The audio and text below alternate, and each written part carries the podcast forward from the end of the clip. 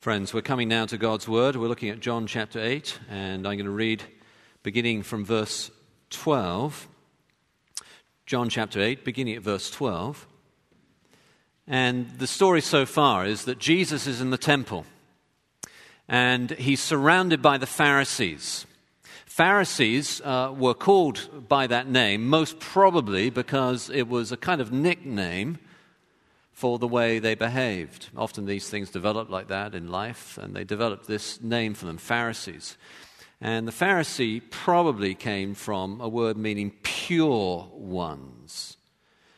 And so the Pharisees were a group of people, a sort of religious elite, that wanted to insist that their interpretation of the law was the correct one and that everyone else needed to follow that interpretation. Jesus is now surrounded by the Pharisees, he's in the temple. And let's see how the conversation develops. John 8, verse 12. And again, Jesus spoke to them, saying, I am the light of the world. Whoever follows me will not walk in darkness, but will have the light of life. So the Pharisees said to him, you are bearing witness about yourself. Your testimony is not true. Jesus answered, Even if I do bear witness about myself, my testimony is true.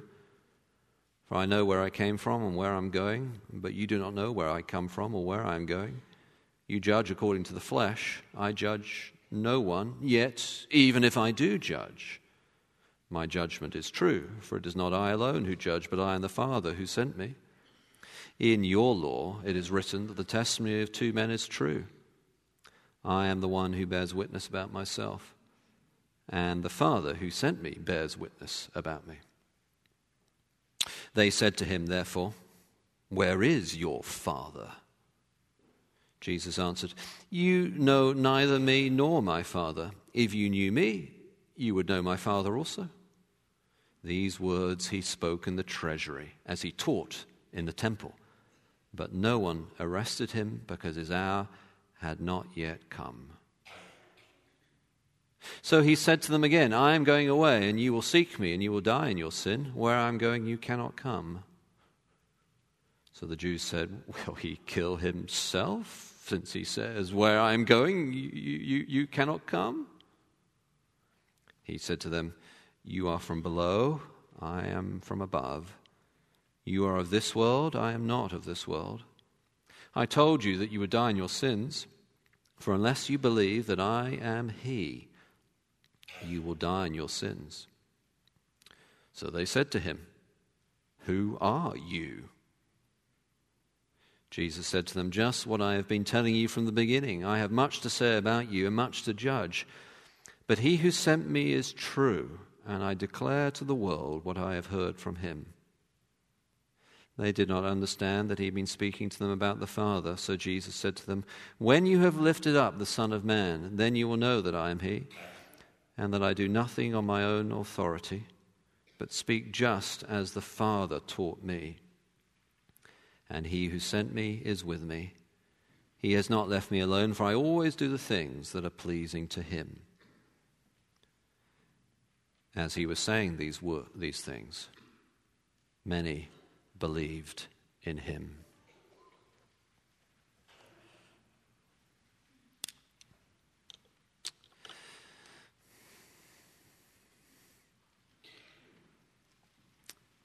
My proposition is this the biggest challenge facing the Christian church these days is not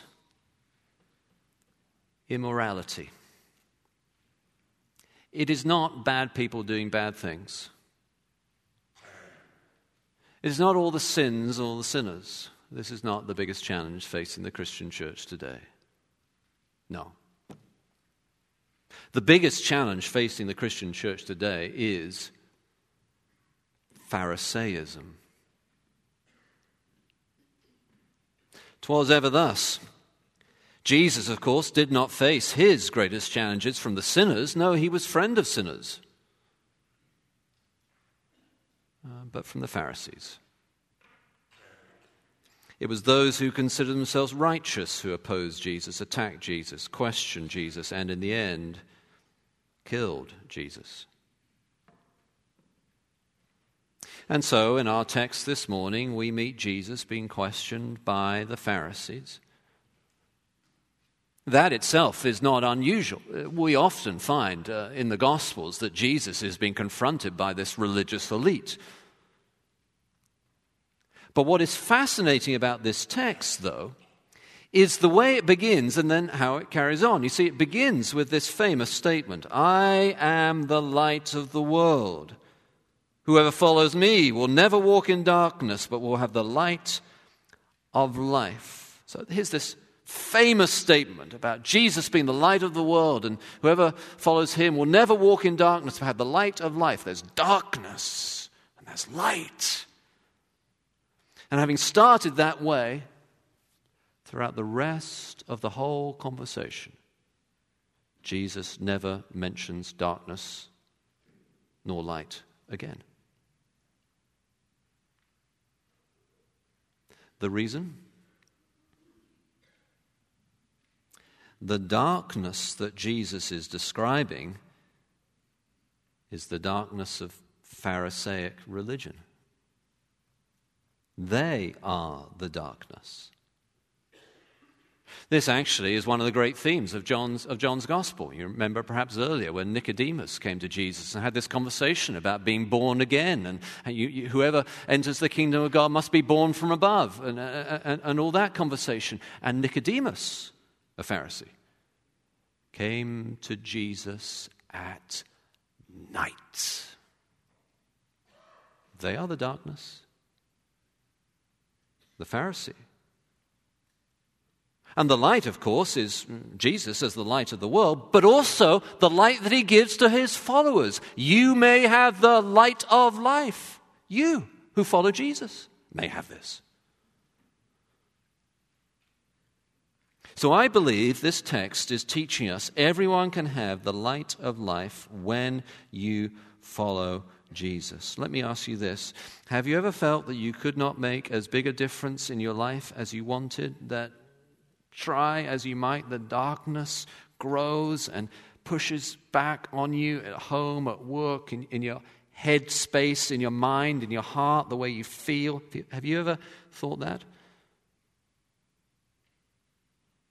Listen to how everyone can have the light of life when you follow Jesus. Well, there's this darkness. What is that? We're going to look at the darkness and then the, then the light of life. First, the darkness. And actually, in this text, there are three elements of this Pharisaic darkness that are shown by the questions the Pharisees ask of Jesus. This really defines what a Pharisee is. There's legalism, there's deism, and there's moralism. Three elements of the darkness of the Pharisees legalism, deism, moralism. Legalism is shown in verse 13. So they're claiming that Jesus' witness is not valid because he is only one witness, and the law demands two witnesses. But how legalistic? I mean, Jesus replies to the specifics of the law in verses 14 to 18. By the way, do you notice how he says, Your law? That's quite a thing for the Son of God to say about the law. Your law, because they're misinterpreting it. Well, he replies to their specifics uh, uh, because he and the Father bear witness. There are two witnesses. But the very way they frame the question is just astonishingly legalistic. He is the Son of God. What other witness does he need? Jesus, your word is not enough. I need some other proof.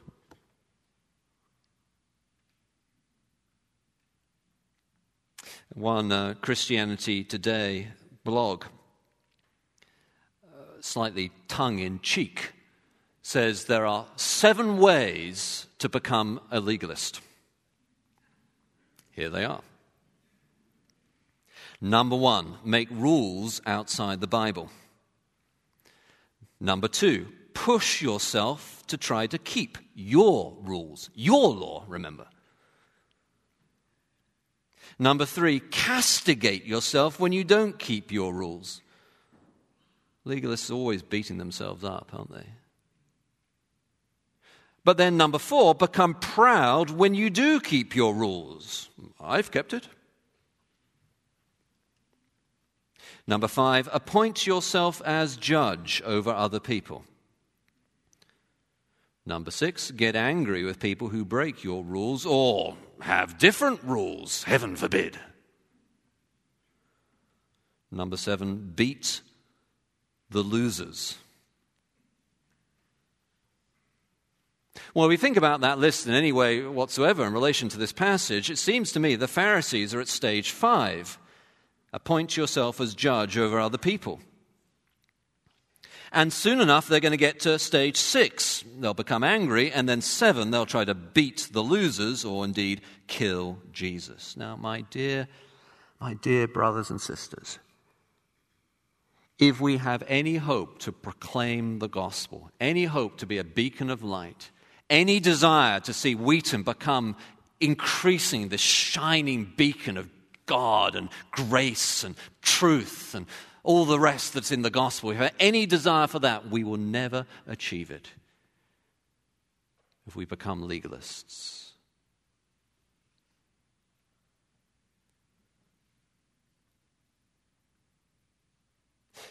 Uh, Chuck Swindoll, the, um, the preacher, once said this. I love this way of phrasing it. He has a little series of statements about legalism. This is what he said the problem with legalists is that not enough people have confronted them and told them to get lost.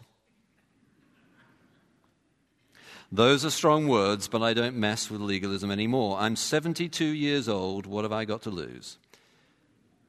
Seriously, I used to kowtow to legalists, but they're dangerous. They are grace killers. They'll drive off every new Christian you bring to church. They are enemies of the faith. Other than that, I don't have any opinion. legalism. But then there's also deism and this Pharisaic darkness. The deism is shown by their question in verse uh, 19, to which Jesus replies in verses 20 and 21. So they could not grasp, as Jesus says, If you knew me, you would know my Father also. Now, deism was a doctrine, a teaching, a religion that was propagated and really began formally in the 18th century. So, literally, the Pharisees were not deists, of course. But they had the same essential tendency keep God at a distance.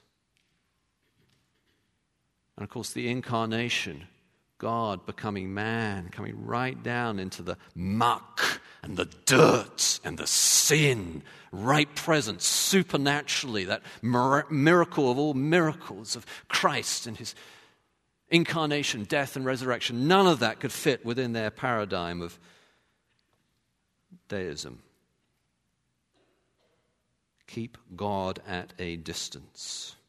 We've got this religion thing sorted out, God. You know, you can stay outside the doors of the church. We don't need you messing around with stuff anymore. Perhaps the most famous deist in American history was a man called Jefferson. Jefferson went so far as to make up his own Bible. He, he cut out pages from different Bibles and he stuck them together in his own book. And he put in only the pages that he agreed with, that fitted within his deistic, keep God at a distance framework. And that Bible, so called Bible, of Jefferson is kept at the Smithsonian. And fascinatingly, this whole chapter of John's Gospel is removed from Jefferson's Bible. Why? Because Jesus says, If you knew me, you would know the Father also. Well, that's not going to work. We've got to keep God at a distance. We've got to order him according to our rules, according to what we think is moral and proper. Not any supernatural intervention. Now, again, my, my dear friends, the Christian church today has many deistic tendencies.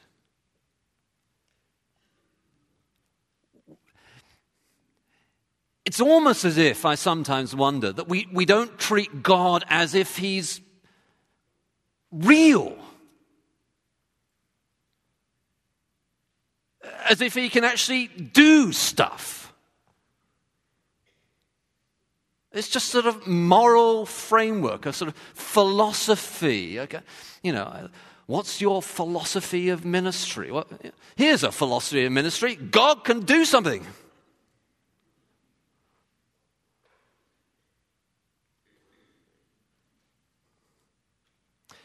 How do you know whether deism is taking hold of an individual or church? Here's one, one way I think you can tell. You stop praying.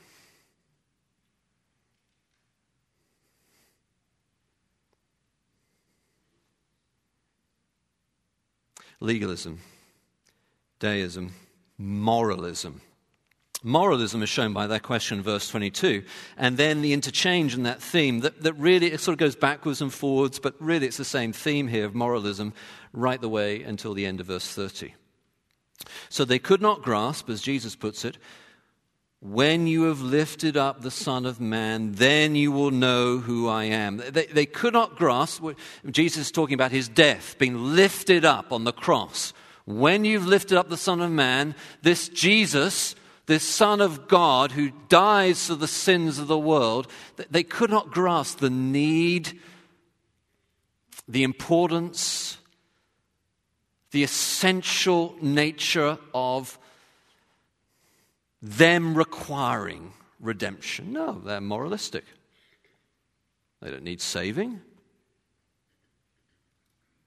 So, as Jesus says, they would die in their sins because, as he put it, they will not believe that I am He, that He is God, and that He has come to save them. They don't need any divine intervention, and they don't need any redemption either. They don't need someone to die on a cross. They're moralistic. Al Mohler defines moralism like this the belief that the gospel can be reduced to improvements in behavior. So many ways we do that, aren't there? Here are 10 rules to have a happy life. And maybe, maybe I can find somewhere the Bible talks about it, and that will do.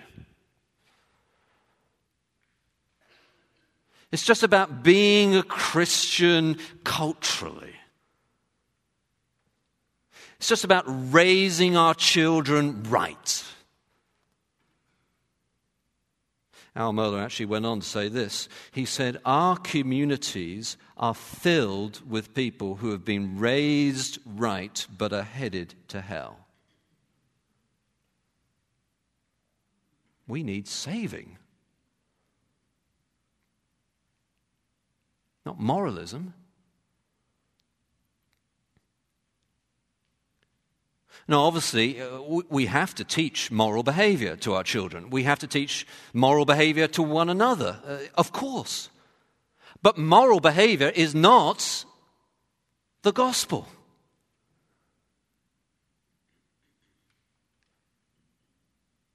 Well, they would not believe in Jesus. They could not grasp that Him being raised up or dying on the cross for their sins is what they needed. They're, they're relying on their moral performance and it's all darkness. It's like a prison. Legalism, deism, moralism. But now we come to the light. And as Jesus answers all these questions that the Pharisees pose to him who are you? Where is your Father? All these different questions you, you can see the light of the world shining on them and, and, and offering them the light of life if they follow him, which some did by the end. Even as he spoke, many put their faith in him. This, this light of believing in Jesus and therefore following Jesus and therefore being, as it were, a light to others and having light shining through our being, our personality, our souls. And there are three areas in our text this, this light is shown truth, love, and the cross. So the Pharisees challenge Jesus that his testimony is not true, verse 13. And then Jesus explains how actually he is speaking truth. He explains the truth. And part of Jesus being the light of the world, and part of those who follow him having the light of life, is knowing and speaking the truth. Not just your truth, but truth. In fact, Jesus will say later, we'll look at this next week, but it's right after this in verse 32. Jesus says, The truth will set you free. Truth. There's a Canadian uh, psychologist. Um, his name is Jordan Peterson. I don't think he's a Christian. Uh, but in, in his, he, he's become quite popular, advising a, a lot of uh, young people uh, how to live and all the rest. Very, very dynamic um, and bright kind of communicator. And at one point, he advises that we should speak the truth or at least not lie. Now, of course, Christians want to do a little more than that, but still. But fascinatingly, as he, as he discourses on the importance of telling the truth, he, he pulls from a couple of resources. One is the latest finding in genetics. So, apparently, according to Jordan Peterson, who was at Harvard and is now at the University of Toronto, uh, actually, our bodies are wired, recent research shows that, that genes in our bodies actually turn on, switch on, when we step into uh, new realities, when we actually take the risk of being truthful. In other words, he would make the case actually, we not only emotionally, but we physically become free because of the truth. How much more we Christians should know this kind of thing. Another example would be uh, Alexander Solzhenitsyn.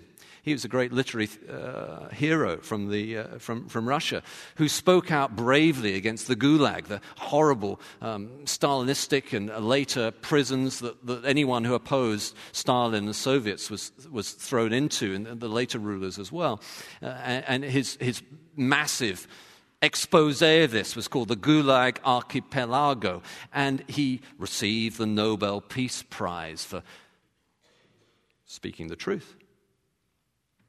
And at the end of that speech, uh, his Nobel uh, acceptance speech, he said this one word of truth will outweigh the world. If Solzhenitsyn can say that. If this Canadian psychologist can see that, surely we Christians, we, we who follow Jesus, will realize that the truth is part of having the light of life. Not your truth, the truth. The, our world is, is lacking truth. We have social media that's created a fake world of fake friends.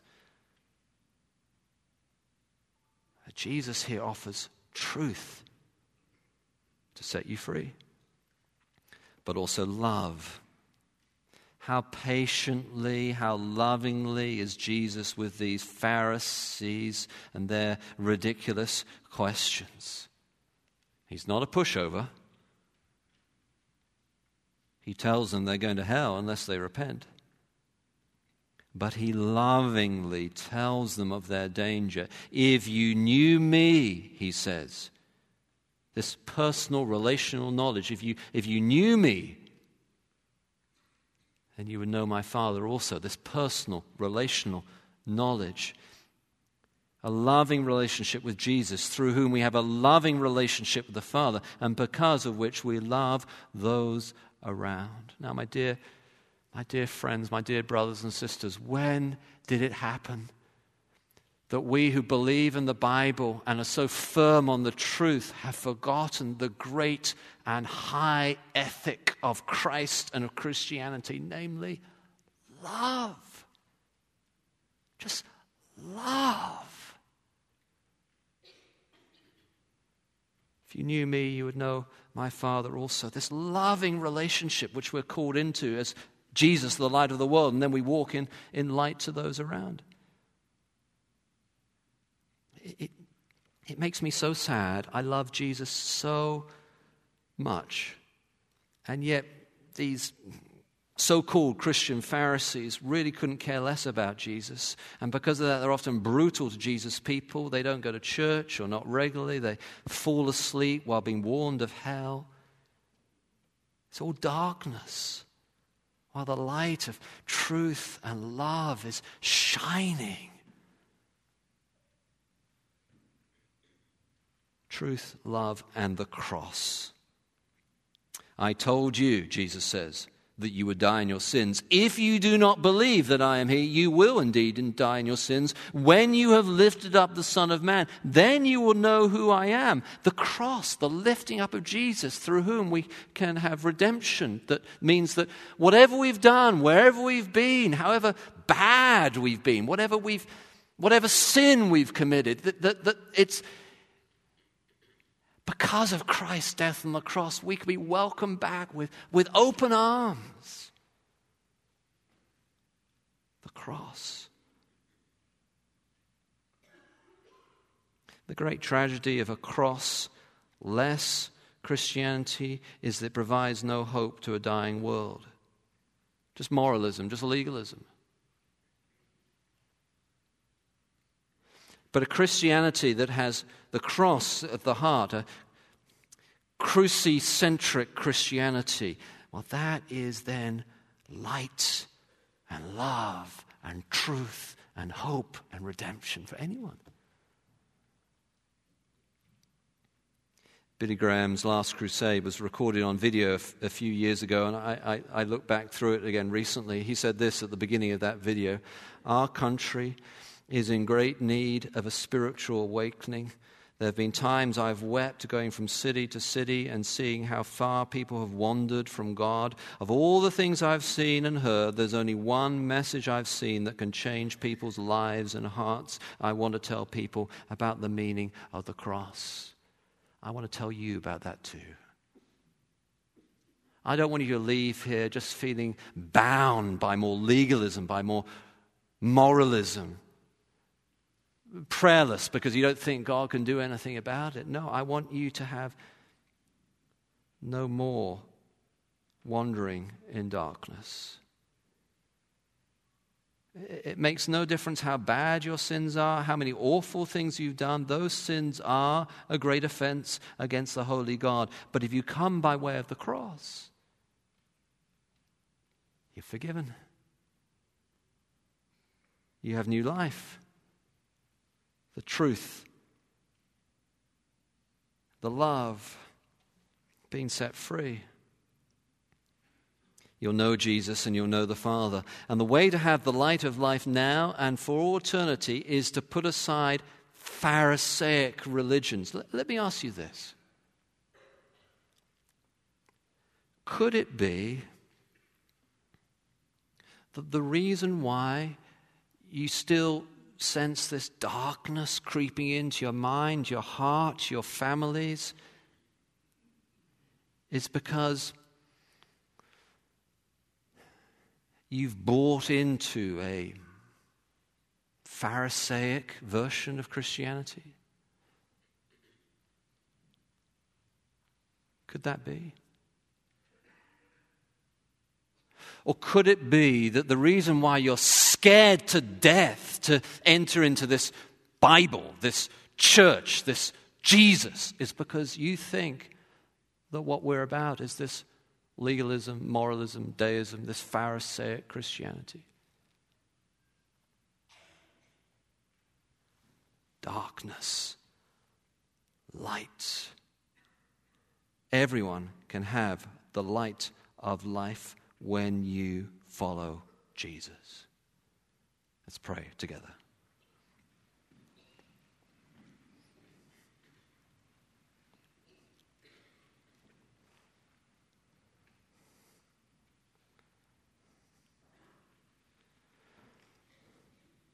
Even as he spoke, many put their faith in him.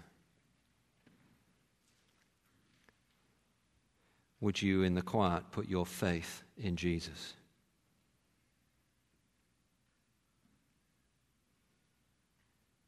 not in self improvement. How could you improve yourself enough to impress a holy God? Would you put that aside? And instead, put your faith in Jesus.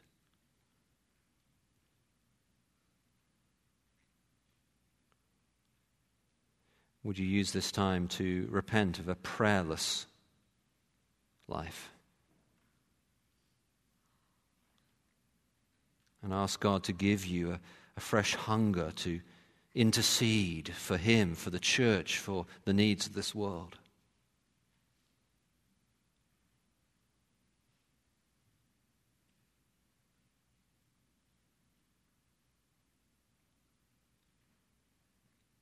Would you ask God to open your eyes that you might see the light of life?